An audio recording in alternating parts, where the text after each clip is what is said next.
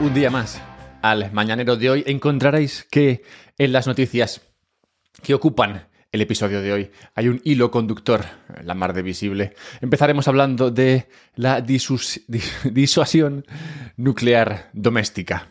Ahora entenderéis cómo llegué hasta allí. Continuaremos hablando del corralito en Suiza. Avanzaremos hacia cómo el crédito político está en quiebra. Continuaremos hacia la comprensión de la inflación como un vector, una manera de verlo que me parece que es mucho más adecuada. Y terminaremos con la excepción ibérica, si es que puede llamarse así. Comencemos con la disuasión nuclear doméstica.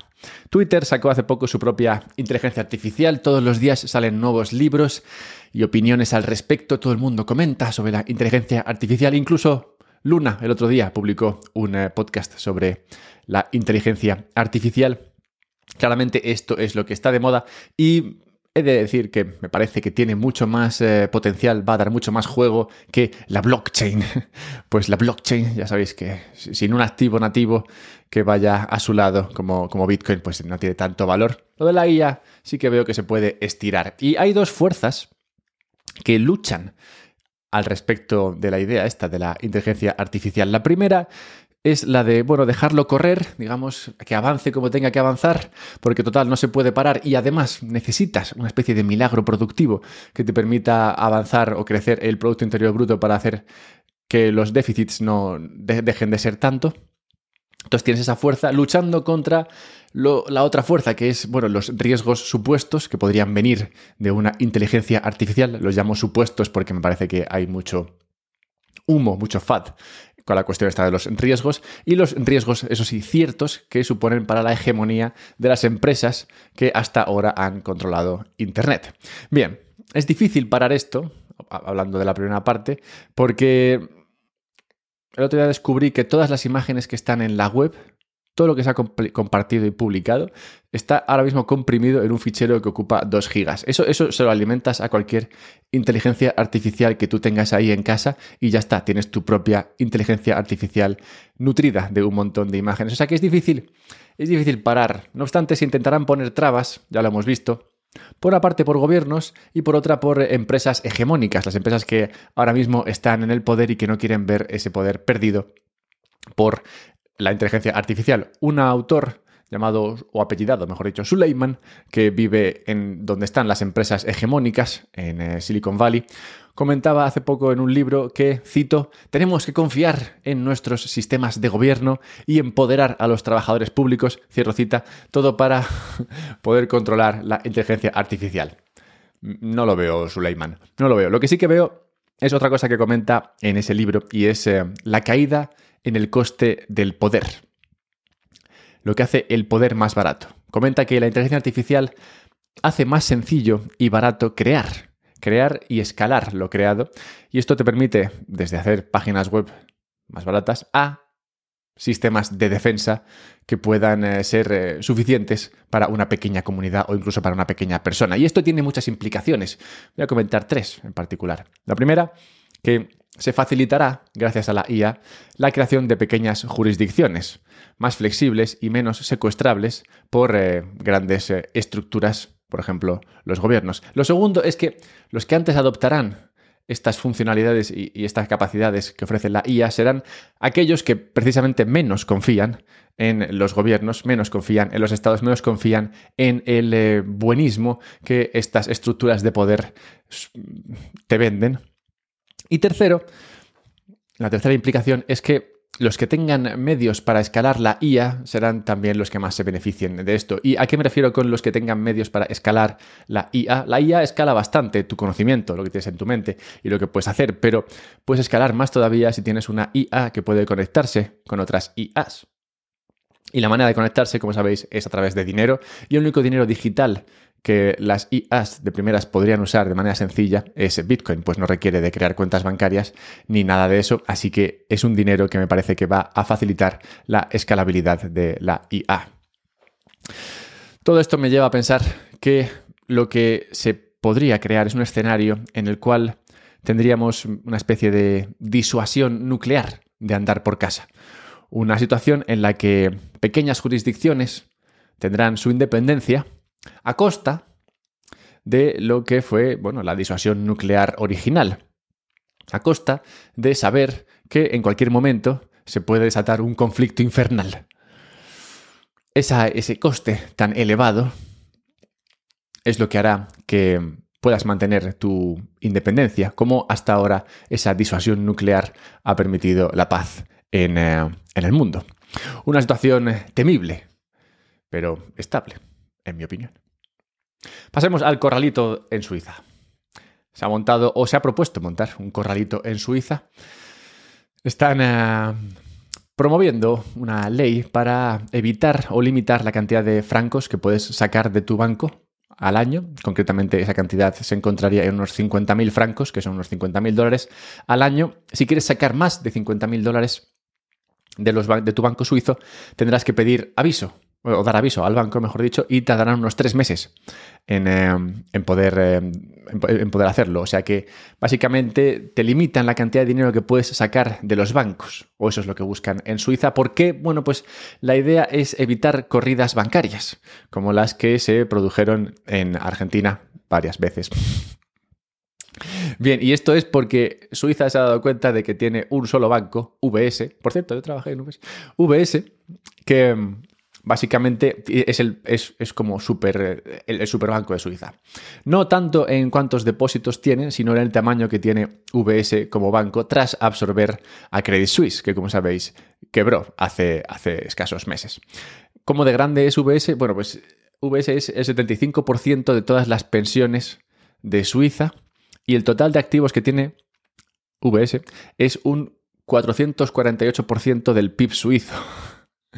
¿Qué implica esto? Implica que si tú tuvieses que rescatar VS, o sea, si VS tuviese cualquier problema, mm, lo más mínimo, el más mínimo riesgo derivado de una posible corrida bancaria y tuvieses que rescatar a VS, no, podrías. O sea, tendrías que imprimir tal cantidad de pasta que realmente sería, bueno, provocaría la devastación del sistema económico suizo. Contrasta esto con una noticia que salía hace un par de días en eh, el periódico económico por excelencia en España, que hablaba de que los bancos españoles están con la liquidez en máximos históricos. O sea, por una parte tenemos a Suiza hablando del miedo a una posible corrida bancaria y tratando de limitar este riesgo, y por otra parte a los españoles en plan, ¡guau! Nos sobra la pasta, tenemos dinero.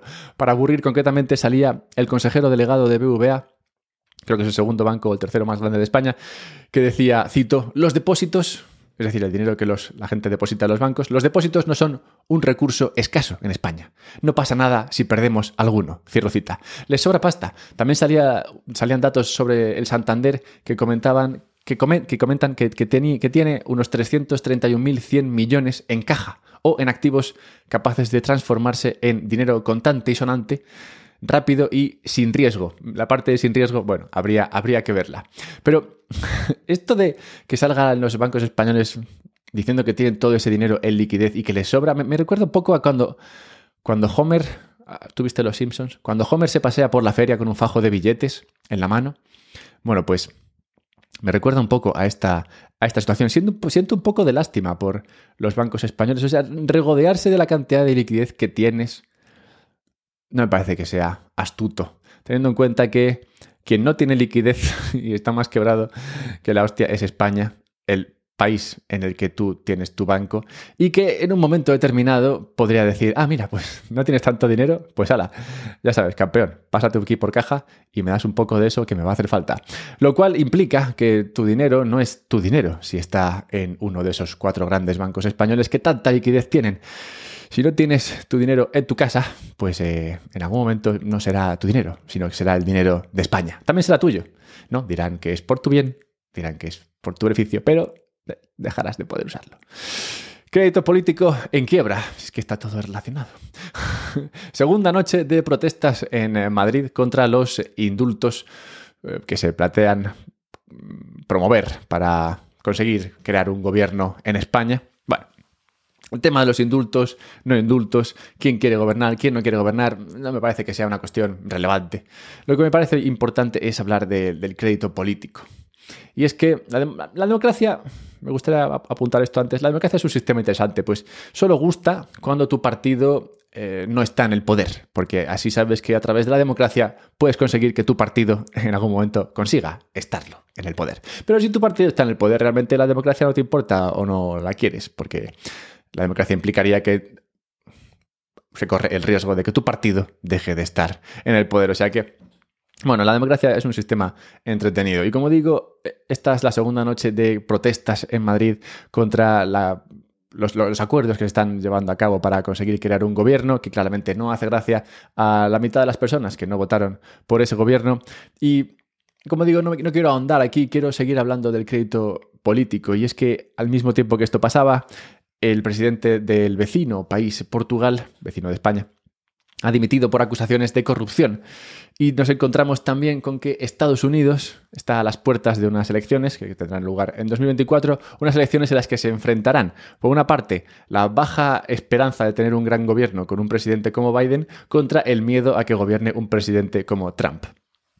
Total, que todo esto habla de cómo el crédito político de Occidente, en general, bueno, porque en Occidente es donde más se lleva la democracia, está, está en, eh, en, quiebra, o al menos está muy cerca de la quiebra, y podría quebrar del todo con noticias como la que salió ayer, en la que se desvelaron, o la que se desveló una serie de documentos secretos, que dejaron de ser secretos, claro, que muestran cómo operaba el Election Integrity Partnership. Esto es una coalición no partidista, o sea, supuestamente neutral, que se estableció en 2020 con el objetivo de empoderar a la comunidad de investigadores, funcionarios electorales, agencias gubernamentales, organizaciones, plataformas de redes sociales y otros para defender la democracia. Vamos, una especie de institución, institución para salvar la democracia de sus eh, atacantes.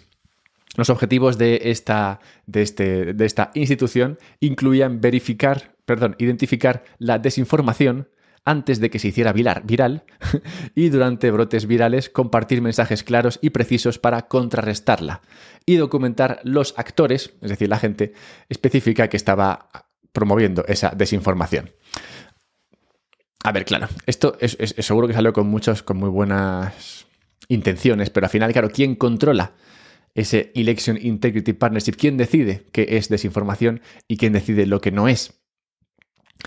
Todo esto, de nuevo, para reforzar que la pérdida de confianza es cada vez mayor y que no te puedes fiar ni de lo que te dicen los gobiernos, ni de lo que te dice el que supuestamente está ahí para conseguir que los gobiernos no te mientan y que lo que está ahí para vigilar eso probablemente también está corrompido, lo cual, de nuevo, me lleva a pensar en eh, las ventajas de las pequeñas jurisdicciones, que como apuntaba en el editorial de hoy, pues bien podría ser el futuro. Dejadme que os haga un pequeño anuncio, 30 segunditos y seguimos con la inflación como vector y la excepción ibérica.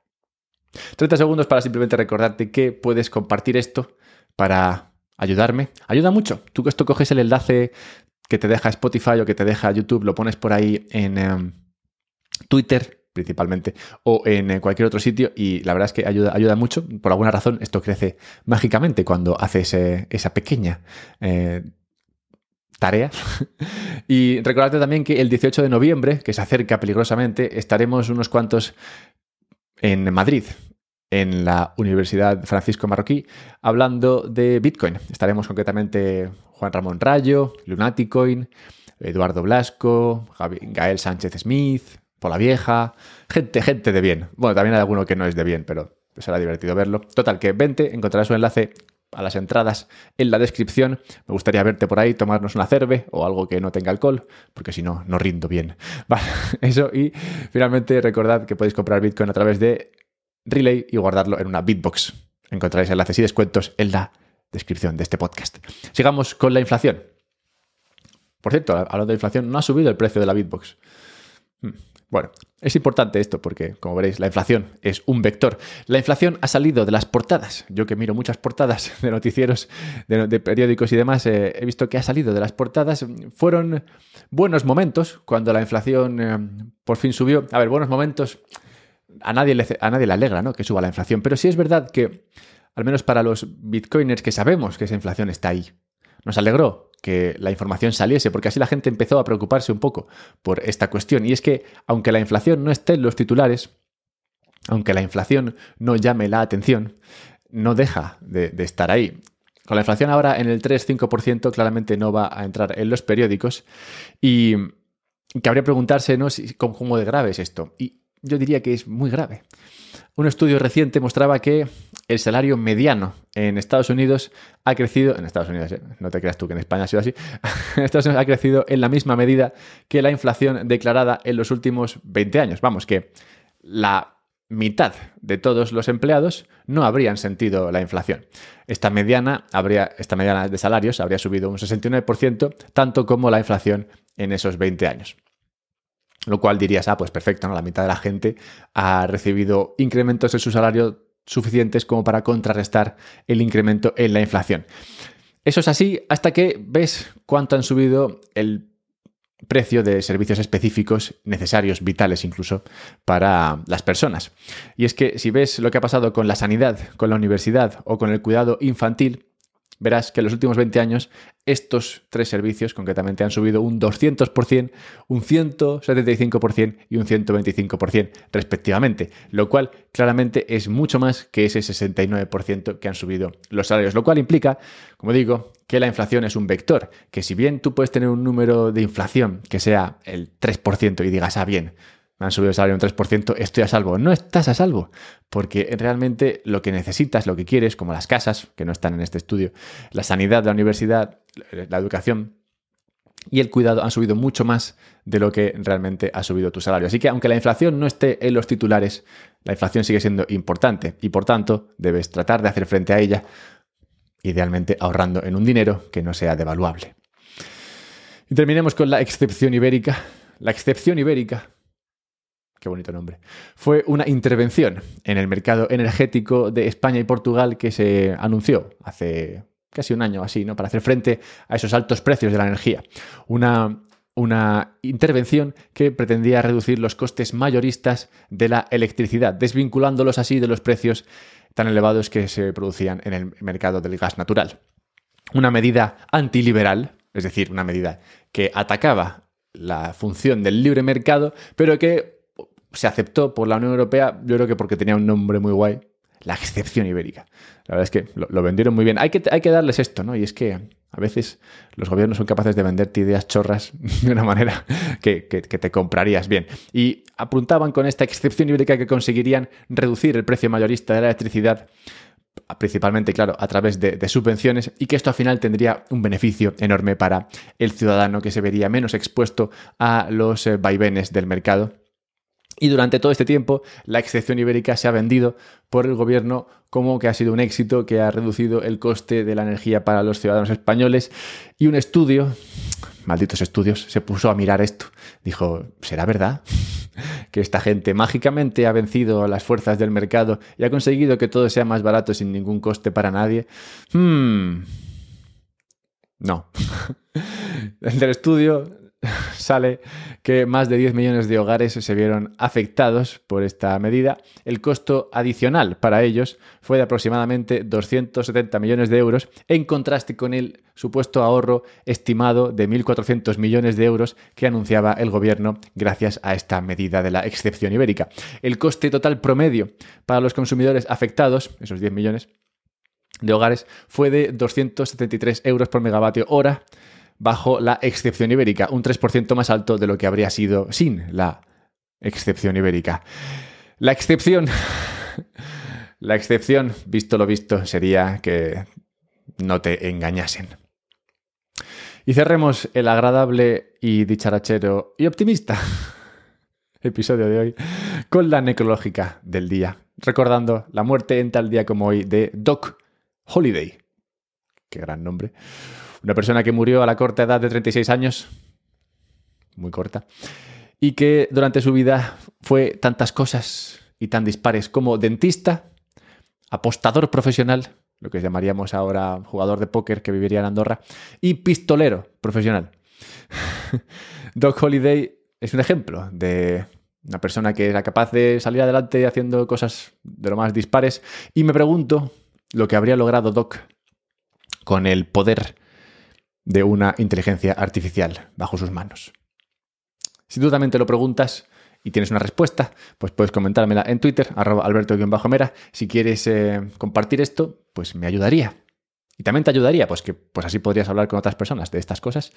Compártelo porque ayuda y también puedes ayudarte y ayudarme comprando Bitcoin a, a través de Relay, si es lo que quieres hacer y encontrarás un enlace en la descripción para hacerlo de manera más barata, así como para comprarte una Bitbox y guardar ese Bitcoin de manera segura, también con un enlace, con un descuento, con un descuento en el enlace en la descripción. Mírate la descripción, está muy bien la descripción.